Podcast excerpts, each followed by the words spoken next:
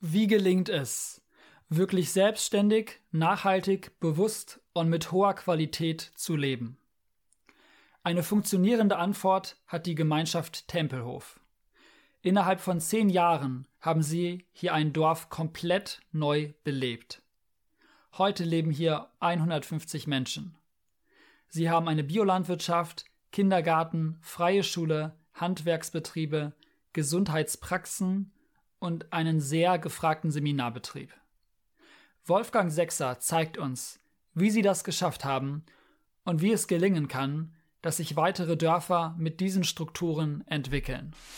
Willkommen zur Mother Earth Heroes Show.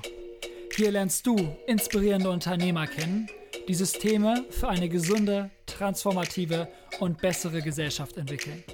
Mein Name ist Sebastian Diesecke und ich suche nach den Lebensmodellen der Zukunft. Wie immer sind die ersten fünf Minuten eine Zusammenfassung. Danach kannst du dann tiefer in die Materie eintauchen. Ich bin heute zu Gast bei Wolfgang Sechser. Er ist Unternehmer aus der Baubranche und Mitgründer des Gemeinschaftsdorfes Tempelhof und der Grundstiftung. Hallo Wolfgang. Hallo Sebastian, grüß dich. Schön, dass ich hier bei dir zu Gast sein darf, in euren Stiftungsräumen. Und ja, einfach auch in den letzten Tagen euer Dorf erleben durfte. Und deswegen auch gleich mal die Frage, dass unsere Zuhörer und Zuhörerinnen einen Überblick bekommen. Was macht euer Dorf denn zu einem zukunftsfähigen Dorf für dich? Hm. Ja, es, da kann man jetzt lang antworten, aber eine Essenz ist vielleicht, ähm, hier treffen sich 100 Erwachsene und äh, 50 Kinder, um miteinander zu leben, zu arbeiten und zu feiern. Und in allen Generationen, vom Säugling bis zum alten Menschen. Und unsere Idee ist, dass wir bei all unseren völlig unterschiedlichen Biografien und Herkünften, politisch, religiös, ähm, uns in, im Menschsein treffen. Hm. Dass wir an der Beziehungsebene und an der Kommunikationsebene dranbleiben und äh, miteinander in Beziehung treten. Ja. Das ist eigentlich die Idee. Das klingt für mich eigentlich erstmal nach einem klassischen Dorf, wie es früher war. Wir sind an einem Ort, wir arbeiten dort, wir leben dort gemeinsam. Davon haben wir uns ja wegentwickelt, was für mich so klingt, dass ihr euch heute bewusst dafür entschieden habt, wieder für diese Lebensweise, weil früher hatten wir keine Wahl, da mussten wir mit den Leuten vor Ort leben. Ihr habt euch jetzt aber bewusst entschieden, wieder so zusammen zu leben Wolfgang, nimm uns noch mal kurz mit in ein paar Sätzen auf deine Reise. Wie ist das Ganze gestartet von München hierher? Was ist in den Jahren bisher passiert und wo wollt ihr hin? Hm. Ja, wir waren eine äh, kleine Gruppe von neun Leuten in München, die dann schnell größer wurde. Wir wollten eigentlich im Münchner Umfeld ein Dorf äh, finden oder zumindest ein Gebäudeensemble, was man zudem entwickeln kann. Haben dann schnell ähm, gemerkt, auch im Rahmen der Finanzkrise, um München geht es nicht und haben dann über äh, Dorfkaufeneingabe im Internet äh, dieses Tempelhof hier 250 Kilometer entfernt von München gefunden. Ähm, es sind dann viele Leute von damals mitgegangen und ähm, wir haben hier einfach Landwirtschaft, äh, Schulstrukturen, wir haben eine kleine Baustruktur, eine Hausverwaltung, eine Gemeinschaftsküche, also rund um die Uhr, Früh, Mittag und Abendsküche ähm, wir haben verschiedene Unternehmungen, Seminarhaus ähm, und die Landwirtschaft ist inzwischen auch eine Bildungsstätte geworden. Und unsere Zukunftsaussicht ist eigentlich hier jetzt die neuen Generationen, die hier schon aufgewachsen sind, so einzuweben, dass das Ganze tatsächlich dann über viele Generationen, im besten Sinne sieben Generationen Modell nachhaltig äh, funktionieren kann.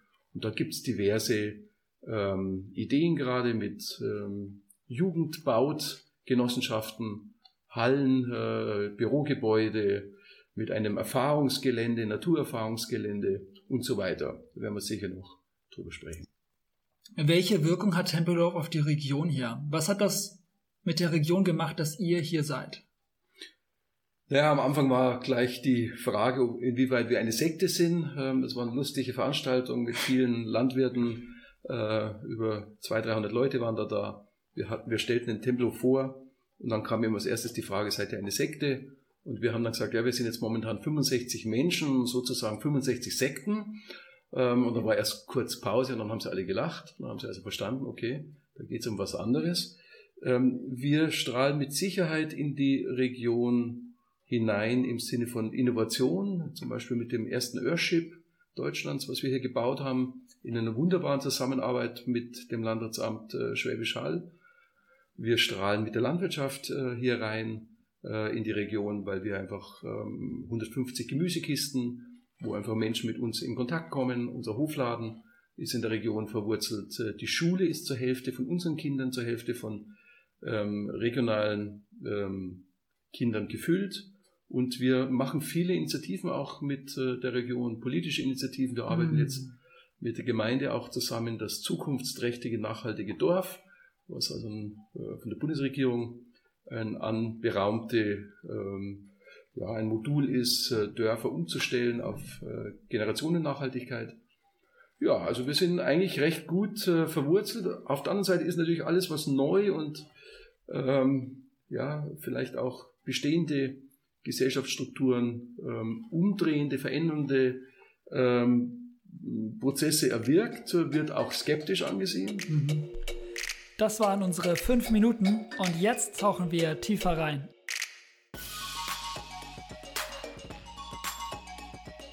Tempelhof, damit meinen wir nicht Berlin, sondern das Dorf liegt zwischen Stuttgart und Nürnberg. Und ihr nennt dich auch Schloss Tempelhof. Also es ist ein Dorf, es ist ein Schloss und es ist eine Gemeinschaft. Und du hast gerade auch die Beziehungsebene angesprochen. Genau, das wäre auch meine nächste Frage. Warum hast du dich entschieden, aus München rauszugehen und hier wieder in so einem Dorf zu leben, wie wir eigentlich früher gelebt haben?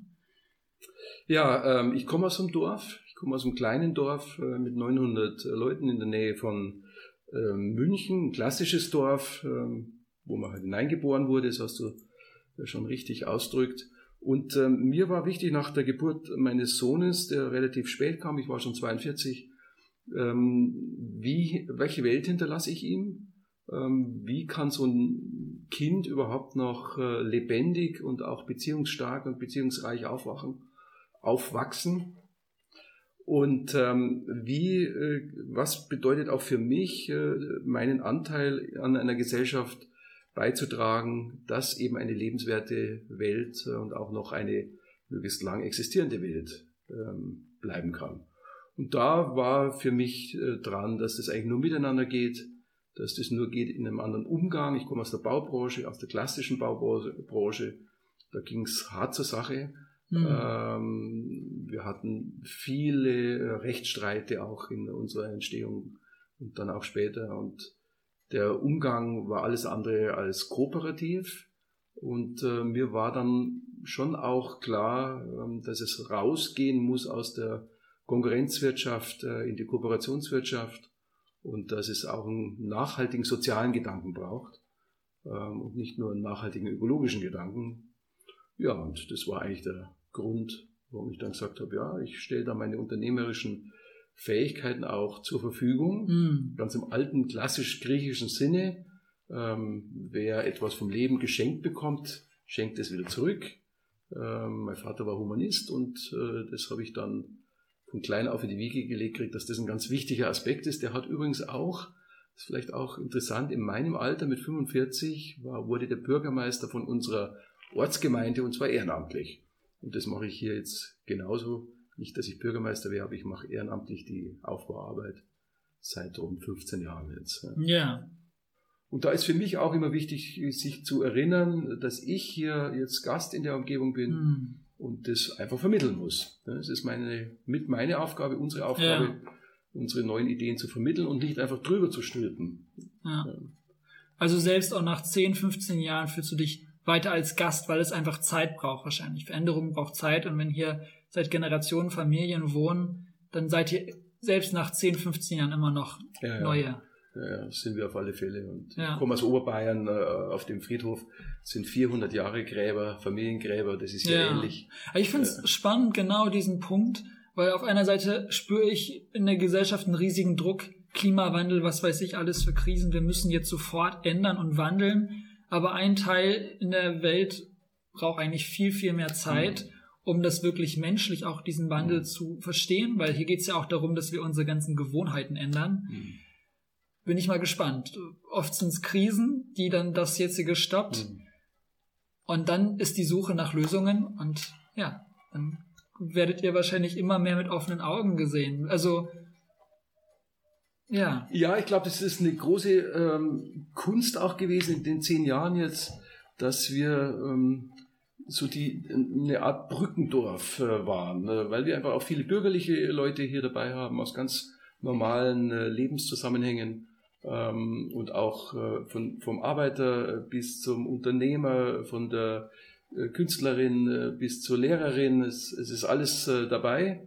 Ähm, wir bilden wirklich die Gesellschaft im Mikrokosmos ab und ähm, dass wir in, in einem Sinne auch offen bleiben für die Belange der Menschen drumherum, mhm. uns nicht als Elite verstehen, die am Ende alles überstülpen möchte, sondern einfach immer weiter in der Erklärung bleibt, im, im, im, im ähm, Informieren, im Einladen. Äh, das ist ein wesentlicher Teil, dass wir relativ gut hier verwurzelt sind. Es gibt viele Projekte, die ähnlich äh, ähm, unterwegs sind, die das die sich sehr schwer tun äh, mit Konflikten in der Region. Ja. Das haben wir praktisch nicht. Ja. Das wäre gleich meine nächste Frage, ja. Wolfgang.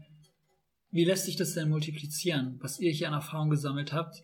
Macht ihr konkret was? Also was gibt es für Geschwisterprojekte? Mhm. Ja gut, wir machen ganz konkret ähm, die Stiftung, die den Grund und Boden hier gekauft hat, gemeinnützige Stiftung, mhm.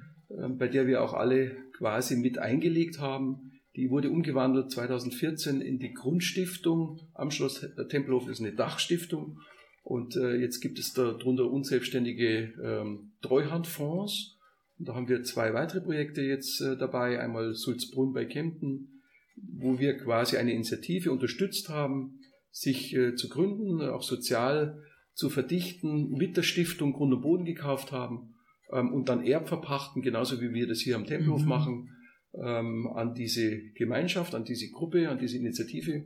Der Tempelhofteil ist jetzt auch ein äh, Teil und es gibt ein Stadtteilprojekt in Greilsheim, der Fliegerhorst, wo wir praktisch jetzt auch ähm, mit eingestiegen sind, um da einen ganzen Stadtteil zu entwickeln, was jetzt wieder eine örtliche Gruppe hier macht. Also das ist schon mal ein wesentlicher Teil. Wir beraten, wir begleiten, wir versuchen so Module, die einfach funktionieren, die methodisch funktionieren, weiter zu transportieren ähm, und geben da ähm, ja, vom Vortrag bis zu Workshops, bis aber auch organisatorisch, strukturelle, finanzielle Begleitung ja. bieten wir alles an. Das ist mal eine Sache, die sich äh, transportieren lässt. Und das andere ist einfach das Erleben. Ähm, wenn hier Leute herkommen mit zum Beispiel aus hocheffizienten äh, ähm, unternehmerischen Kreisen, die sich maximal vorstellen können, das ist halt eine Kommune oder mhm. das ist äh, ein Kibbutz, äh, schlechtestenfalls das ist eine Sekte. Und wenn die dann hierher kommen und merken, nee, das ist eigentlich einfach nur ein Dorf. Ja, äh, und zwar ein Dorf, äh, was sich nicht aus alten und vielleicht verkrusteten ähm, Familienbezügen zwangs äh, entstehen, äh, entstanden ist, sondern was einfach aus einer bestimmten Haltung heraus zusammengekommen mhm. ist. Die Menschen sind zusammengekommen. Und das äh, macht mit vielen Leuten was. Wir haben viele Leute, unternehmerische Menschen oder auch ähm, äh, ähm, Künstler oder auch Großstädter, die sich überhaupt nicht vorstellen können, aufs Land zu gehen und die hier plötzlich merken, ah, das ist ja, das hat ja eigentlich ganz viel mehr als nur Land. Mhm. Also das ist äh, für mich auch ein großer Teil von dem, wo wir was transportieren können. Und wir sind methodisch recht bewandert. Wir haben sehr viel Gedanken über Strukturen, Methoden gemacht, die es braucht ähm, und auch ähm, soziale Basics, die es braucht, die wir gut weitertransportieren können. Ja? Also modulhaft auch weitertransportieren können. Ja. Und da gibt es einiges, ähm, wo man ja auch an klassische Dörfer weitergeben kann. Also zum Beispiel ganz einfach die, äh, die Infrastruktur der klassischen Landdörfer bricht völlig zusammen. Sei es Schulen, sei es Läden, ähm, sei es auch kulturelle Angebote oder Altersangebote, äh, Versorgung. Und es geht nur in einem sozialen Miteinander, wie es früher zum Beispiel die Nachbarschaftshilfe noch war. Mhm. In dem Dorf, wo ich groß geworden bin, da gab es die Nachbarschaftshilfe. Ähm, und das sind jetzt heute neue Bezüge, das gibt es so quasi nicht mehr, dass man nur noch Ehrenamt einfach macht und sich trifft.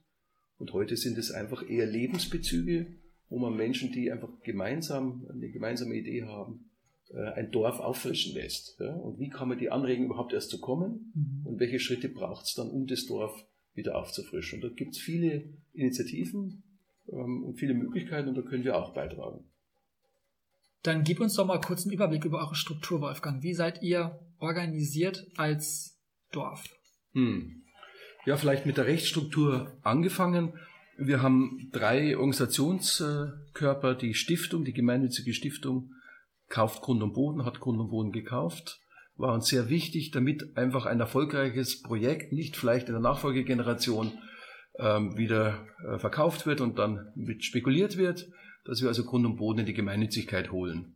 Und diese Stiftung hat im Alltag überhaupt nichts mitzureden, ist quasi nur eine Art ähm, äh, Kulturrahmen schaffende, also wir machen hier auch soziale Langzeitprojekte ähm, über die Stiftung, aber sie ist auch eine Wächterin äh, der Visionen und Werte, die da bei uns zum Beispiel wären Nachhaltigkeit, ökologische Nachhaltigkeit, die auch äh, ist äh, Kommunikations- und Beziehungskultur in einer Vielfalt, also frei, mhm. ähm, eben nicht sektiererisch und nicht von irgendwelchen politischen, religiösen ähm, Strukturen und Organisationen dominiert. Äh, da könnten wir also als Stiftung eingreifen, wenn sowas passieren würde. Ähm, und ähm, auch äh, zum Beispiel der Wert ökonomische Trans Transformation, dass wir einfach hier wollen, dass alle partizipieren können sowohl einfache Leute mit wenig Vermögen als auch äh, vermögende Menschen. Das ist auch ein wesentlicher Punkt, wo die Stiftung auch eine Art Wächterschaft hat, dass das auch äh, klappt. Ja, dann gibt's die Genossenschaft, ähm, die quasi auf Erbpacht 99 Jahre dieses Dorf im kompletten Nutzen ähm, von der Stiftung übernommen hat. Das heißt, komplett nutzen, die dürfen auch abbrechen und neu bauen, die dürfen Brunnen graben, die können den Boden bearbeiten, im besten Sinne ähm, mit einem äh, vorübergehenden Besitz achtsam und nachhaltig umgehen. Mhm. Ja? Die Genossenschaft ist ausgewählt worden von uns, weil sie einfach das äh, beste Modell ist, um alle Menschen auf Augenhöhe zu halten. Das heißt, egal wie viel Geld ich da reinlege und wie viel Geld ich habe, ich habe immer nur eine Stimme. Es ist also das alte genossenschaftliche Modell, was ja oft mit dem Sozialismus verwechselt wird. Ja, Genossen, äh, sozialistisches, äh, scheinbar ein sozialistisches Wort kommt aber aus der Landwirtschaft. Äh, BayWa, Raiffeisen, Raiffeisen hat es gegründet, hat die Idee äh, umgesetzt. Ähm, ja, und da leben wir äh, gemeinschaftlich organisiert in dieser Genossenschaft. Das heißt, es wird bei uns genau andersrum gemacht, als es im Staat gemacht wird. Wir versuchen erst den sozialen Willen zu formen, zu fassen und konsensual zu fassen, um dann daraus nachzuvollziehen, was das in der Rechtsstruktur im Rechtskörper bedeutet. Ähm, also zuerst ist der Wille da und dann wird das Gesetz gemacht, um das mal deutlich zu machen. Bei uns im Staat ist es ja oft momentan so, dass Gesetze gemacht werden, äh, bevor überhaupt der soziale Wille äh, sichtbar gemacht wurde. Das ist also eine ähm, spannende Zukunftsfrage, die wir hier. Ja, äh, da will ich gleich mal kurz nachfragen. Also wenn wir jetzt ein Dorf oder ein Staat und so weiter haben, dann, dann haben wir eine parlamentarische Demokratie. So, wir wählen unsere Vertreter und die treffen für uns die Entscheidung. Das klingt gerade für mich nach einer direkten Demokratie, dass alle Leute im Dorf sich genauso gleichberechtigt einbringen können. Okay, das ist eine spannende Frage, weil direkte äh, Demokratie, das ist mit Sicherheit eine Form von direkter Demokratie und trotzdem hat es nichts mit dem äh, alten sozialistischen Kollektiv Gedanken zu tun. Ne? Weil der, der Kollektivgedanke heißt nämlich ähm, wirklich alles bis in die Lebensalltäglichkeit äh, mhm. hinein miteinander zu entscheiden. Und wir machen eine Art äh, holokratisches Modell. Das heißt, wir sagen, es gibt eine Visionsebene und da wollen wir alle miteinander sprechen. Und so lange miteinander sprechen, bis wir einen Konsens gefunden mhm. haben.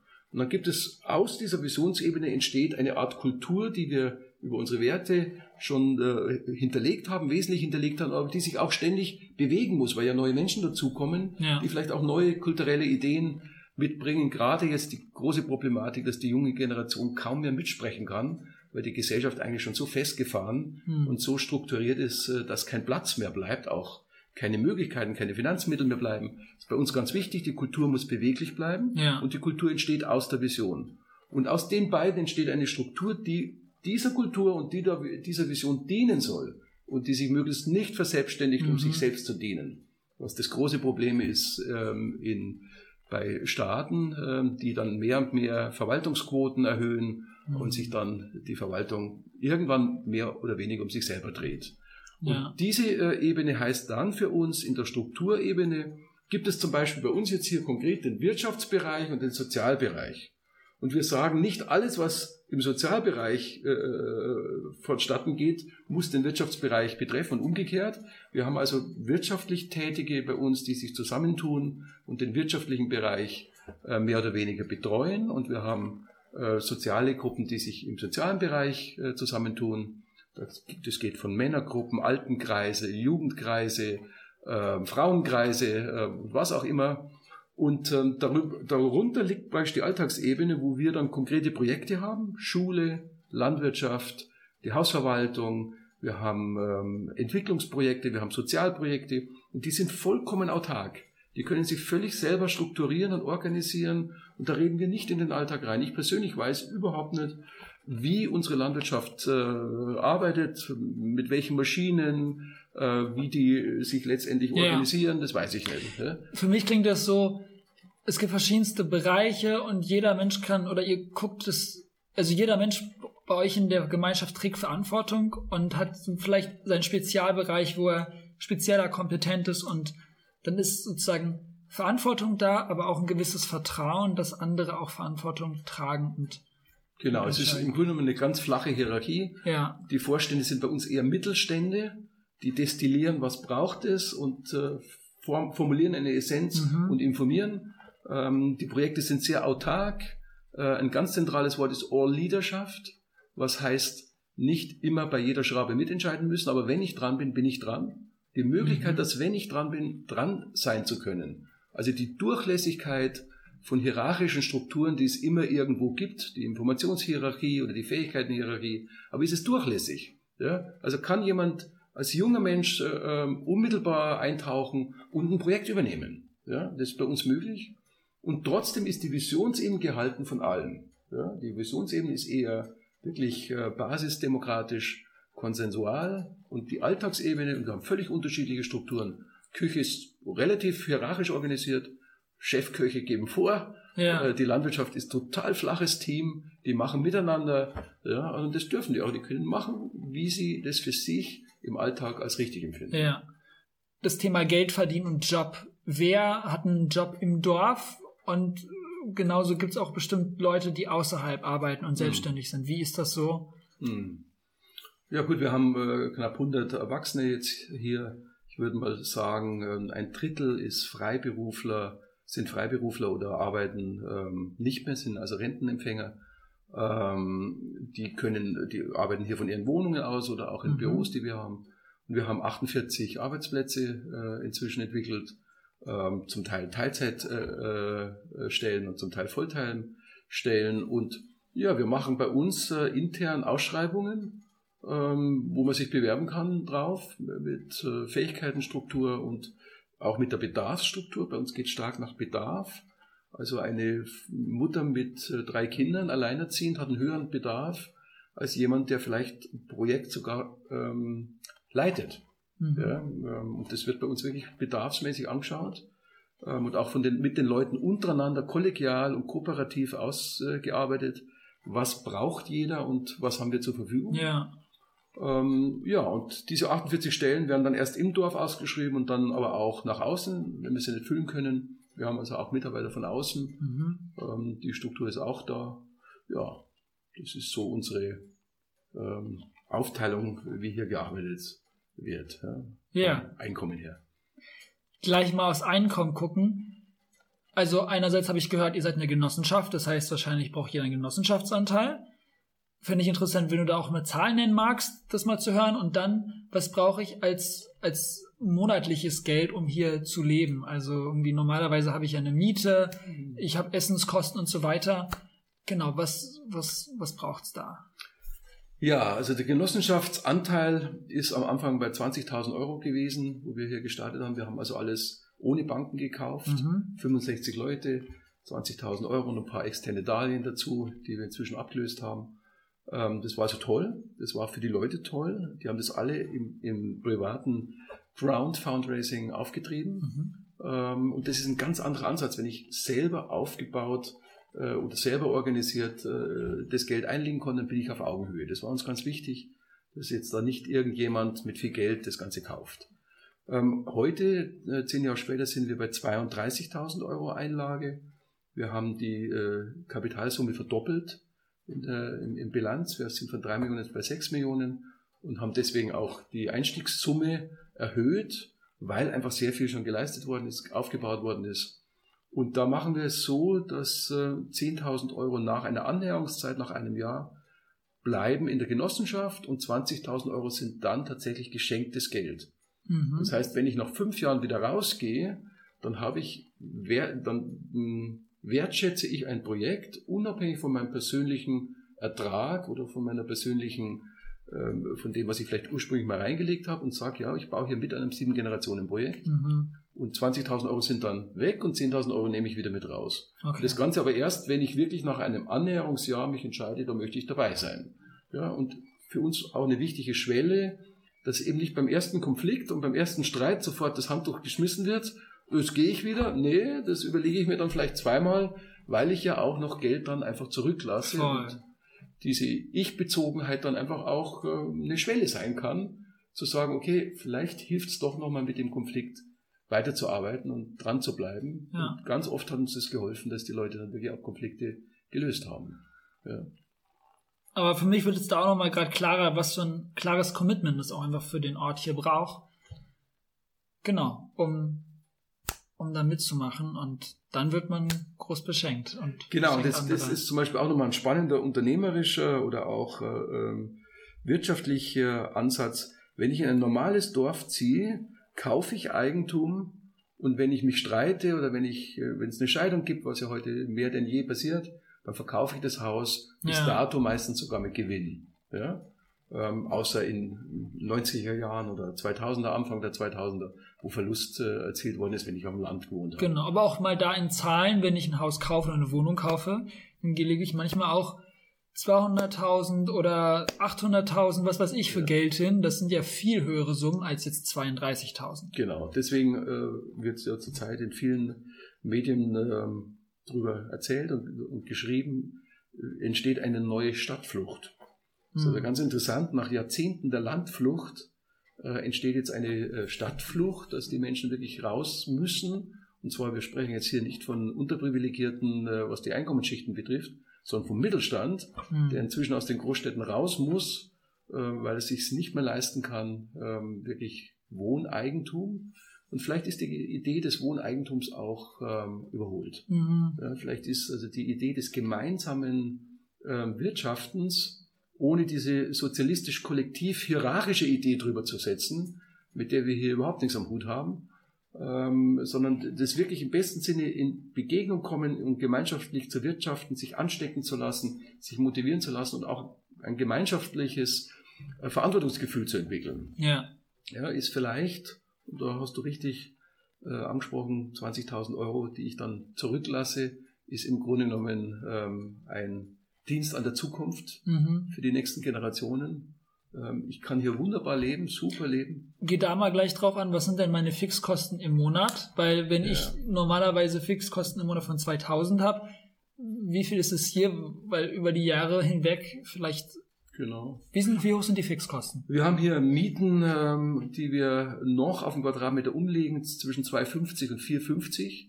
Das heißt, ich bin wow. im, in einem Mietkostenbereich von 100 bis 300 Euro. Wow. Ähm, das ist so der Stand. Und klar, ich bin ja Genossenschaftsmitglied. Übrigens auch sehr spannend wirtschaftlich betrachtet. Ich bin immer beides. Ich bin Arbeitnehmer und Arbeitgeber gleichzeitig. Und ich bin Mieter und Vermieter gleichzeitig. Mm. Das heißt, die Spaltung, die gerade in unserer Gesellschaft so stark an diesen Linien äh, zu sehen ist, die kann ich hier gar nicht erfahren, weil ich immer beides gleichzeitig bin. Ja. ja. also ich wohne hier relativ günstig als Mieter, weil ich gleichzeitig Vermieter bin. Ja.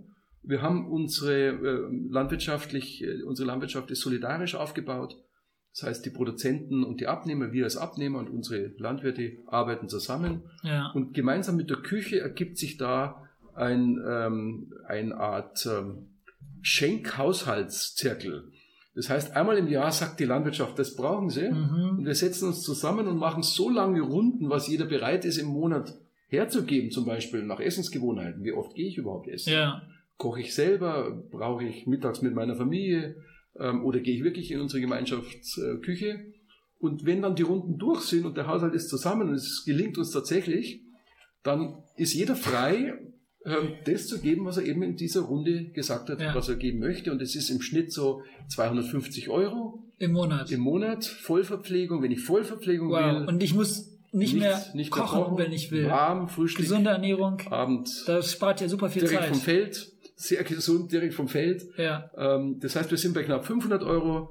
Wir haben als allererstes gleich 2010 Glasfaser verlegt, zwei mhm. Kilometer. Das habe ich noch mit meiner Baufirma äh, gemacht. Äh, zwei Kilometer Glasfaser, damit wir überhaupt diese innovativen jungen Leute herkriegen. Ähm, da zahle ich momentan 18 Euro für pauschal Flatrate, Telefon und Internet. Ja. Ähm, dann haben wir Carsharing, ähm, ganze kleine Flotte. Äh, das heißt, je nachdem, wie beweglich ich halt sein muss, kommt noch Carsharing drauf. Wir haben Gib- und Nimm-Läden, ähm, mhm. wo die Leute Kleider, Bücher, was auch immer abgeben. Du kannst es dir einfach nehmen, ja. wenn du es brauchst. Wir haben eine gemeinsame Bibliothek mit mhm. Tausenden von Büchern.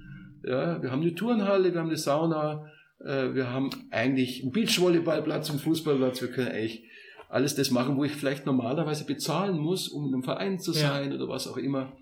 Das heißt, die Lebenshaltungskosten, wenn ich die Reisen mal weglasse ähm, und jetzt einigermaßen einfach äh, lebe, ähm, dann bin ich vielleicht bei 800 Euro. Wow. Ja. 800 Euro. Ja. Wow.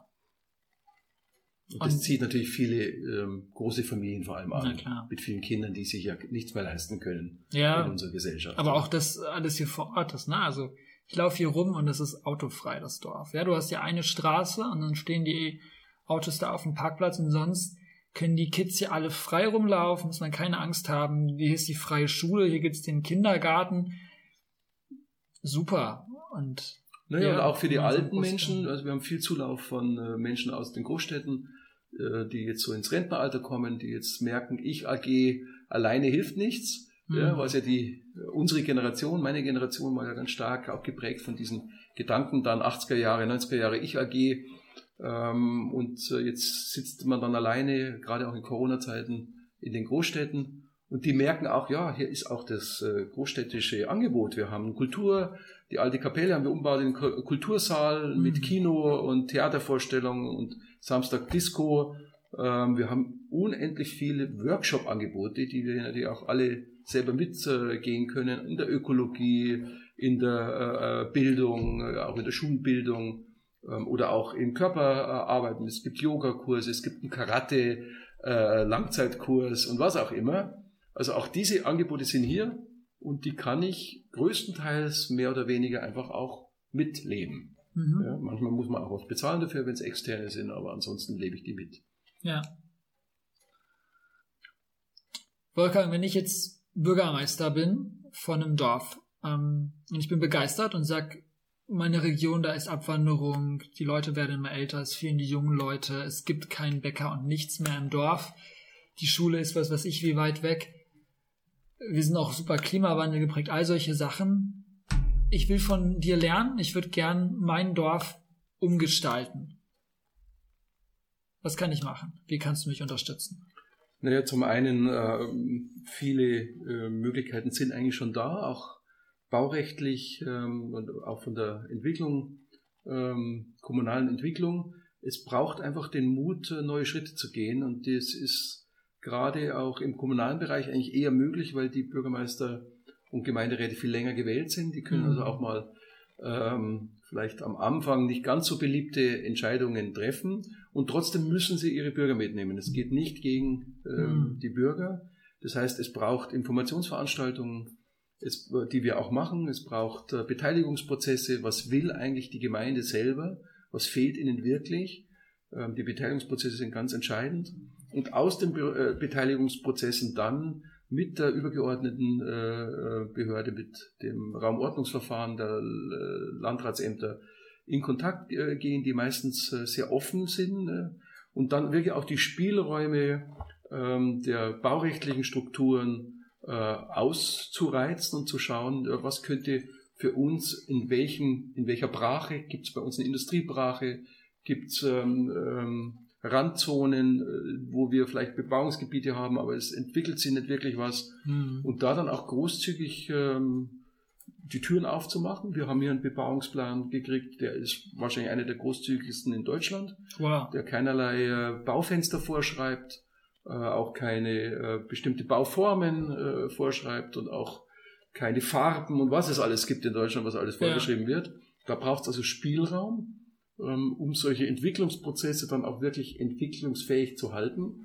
Ähm, also mit Beteiligung der bestehenden Bevölkerung Spielräume und Angebote für äh, ähm, Menschen, die vielleicht zuwachsen äh, und zuwandern äh, wollen oder zuziehen wollen. Und es äh, braucht auch ähm, sich vor Ort äh, bei solchen Projekten wie bei uns äh, zu informieren. Die Bürgermeister nehmen ihre Gemeinderäte, das haben wir öfters, kommen hierher, sind einen Tag hier, hm. hören zu, stellen Fragen, prüfen ab ähm, und gehen dann zum Beispiel nach Hause und machen Informationsveranstaltungen. Ja. Das ist mal der erste Schritt, den man gehen kann. Und vieles ist, gab's ähm, und ist verloren gegangen. Die Allmende, der Gemeindegrund äh, ist einfach verloren gegangen. Gab es hier in der Hohenlohe noch sehr lange. Mhm. Gab es noch vor dem Ersten Weltkrieg äh, und auch danach noch Gemeinden, die Almenden hatten. Ähm, also wirklich Gemeindegrund, den Gemeindegrund nicht herzugeben, sondern wirklich im Gemeindebesitz zu lassen und dann eben ähm, zu verpachten, erbverpachten an solche Initiativen. Damit können sich die Initiativen das viel eher leisten, ja. weil sie das Eigentum nicht aufbringen müssen. Das wäre also auch eine Möglichkeit, weniger zu verkaufen, ähm, um vielleicht kurzfristig irgendwelche Schulden auszugleichen, sondern auf die Zukunft zu setzen, ja. die Böden zu behalten und Initiativen zu erlauben, da was zu entwickeln drauf. Ja. Was ist, wenn das meiste verkauft ist, das meiste privatisiert ist? Ja, gibt es auch Möglichkeiten. Es ist zwar schwieriger geworden ähm, durch die äh, neuen äh, äh, Gesetze im Baurecht. Ähm, die Gemeinden können ja ausweisen, die haben die Hoheitsrechte, die kommunalen Hoheitsrechte, Bauland auszuweisen. Ähm, meistens geht es, wenn man das Landratsamt mit ins Boot holt ja. Ähm, wenn man die Initiativen ins Boot holt, wenn man äh, zeigt, dass die, äh, die Bürger wirklich in Beteiligungsprozessen dabei sind, dann geht es, dass die Landratsämter gemeinsam mit der Kommune auch Bauland entwickeln. Wobei man da natürlich dann wieder an dem Thema sind, wie viel Versiegelung geht überhaupt noch. Ja, ähm, also da wäre dann zum Beispiel auch die Möglichkeit, rauszugehen aus der Idee, ähm, wir machen alles mit Einzelhäusern, sondern vielleicht auch kommunaler äh, genossenschaftlicher Wohnungsbau, mhm. auch auf dem Land. Ja. Und da mehr Verdichtung anzubieten ähm, und auch mehr in die Höhe anzubieten. Das kann man heute sehr schön machen äh, im ökologischen Bau. Das sind nicht mehr so alte Blöcke, äh, wie man sie an den Rändern der Großstädte sieht. Also da gibt es viele Möglichkeiten. Es, man braucht Innovationsmut. Ja, das braucht es. Und da sind wir an einem großen politischen Thema, dass es ja kaum mehr Menschen gibt, die sich überhaupt noch für Bürgermeisterämter interessieren oder für mhm. Gemeinderatsämter, die dann meistens auch noch ehrenamtlich sind, interessieren. Das heißt, es braucht umgekehrt bei der jungen Bevölkerung auch wieder mehr, ähm, ja, mehr äh, Verständnis für diese Entwicklungsarbeit, äh, dass einen das nicht der große Staat abnimmt. Der große Staat ist beschäftigt mit sich selber. Mhm. Äh, ich muss als junger Mensch selber initiativ werden. Ja. Ähm, und dann spielen die Interessen vielleicht zusammen.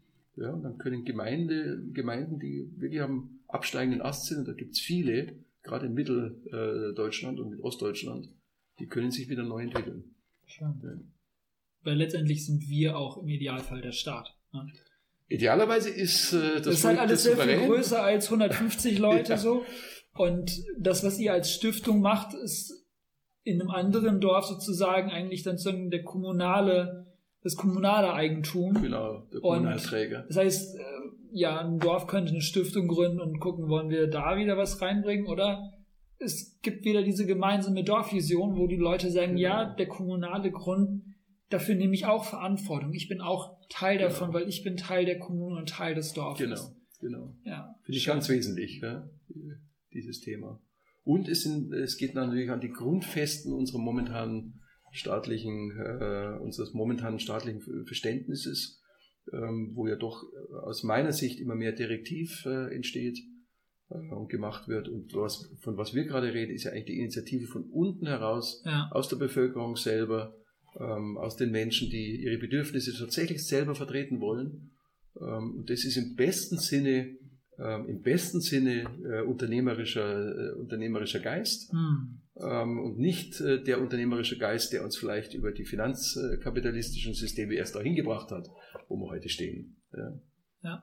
Dieser spielerische Geist ähm, miteinander gemeinsam, gemeinsam füreinander, ein sehr schönes Wort, ähm, die Dinge zu kreieren und zu lösen. Mhm.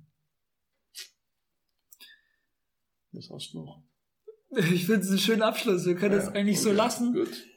Vielleicht am Ende nochmal ein paar Worte als Einladung. Du hast es gerade ja schon gesagt. Ihr als Tempelhof, ihr seid auch ein Seminarort. Hier findet viel statt. Hier ist viel Wissen da. Das heißt, wenn ich mehr erfahren möchte, dann gibt ihr eine Webseite, oder? Gibt es eine Webseite www.schloss-tempelhof.de ähm, es äh, gibt ein großes Kulturangebot äh, bei uns, ähm, was man dann über die Webseite am Seminarhausbereich sehen kann. Wir haben mit der Schule ähm, eine Ausbildung zum freien Lernbegleiter, äh, was auch sehr spannend ist. Gerade viele Lehrer äh, tun sich gerade sehr schwer mit der direktiven, mhm. mit dem direktiven Bildungssystem, äh, was wir haben. Da kann man also ganz neue Möglichkeiten auch äh, lernen. Die Landwirtschaft äh, ist sehr bekannt äh, im deutschsprachigen Raum inzwischen.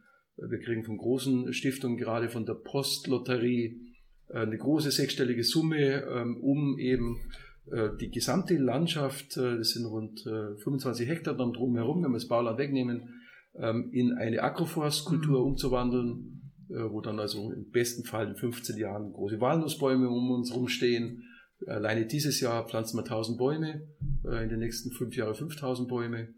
Ähm, also da sind Stiftungen äh, dran auch an der Landwirtschaft.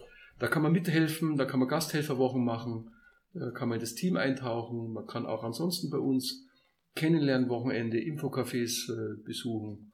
Und ich sage den Leuten immer, ähm, kommt einfach mitten rein, lasst eure Bedenken und eure Euphorie auf der Seite stehen lasst es wirken und äh, schaut, äh, was es mit euch macht.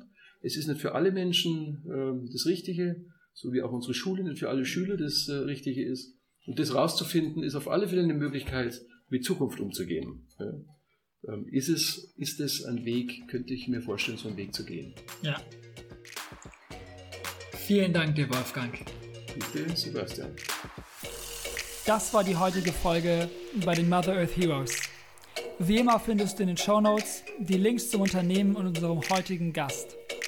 Wenn dir das Interview gefallen hat, dann hilfst du durch ein Review oder Kommentar, dass der Podcast bekannter wird. Hast du Rückfragen zum Podcast, Anregungen oder hast du eine Empfehlung, welches Unternehmen, welche Person ich unbedingt mal interviewen sollte?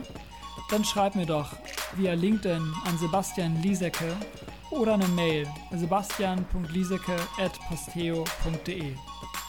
Danke, dass du heute mit dabei warst und bis bald.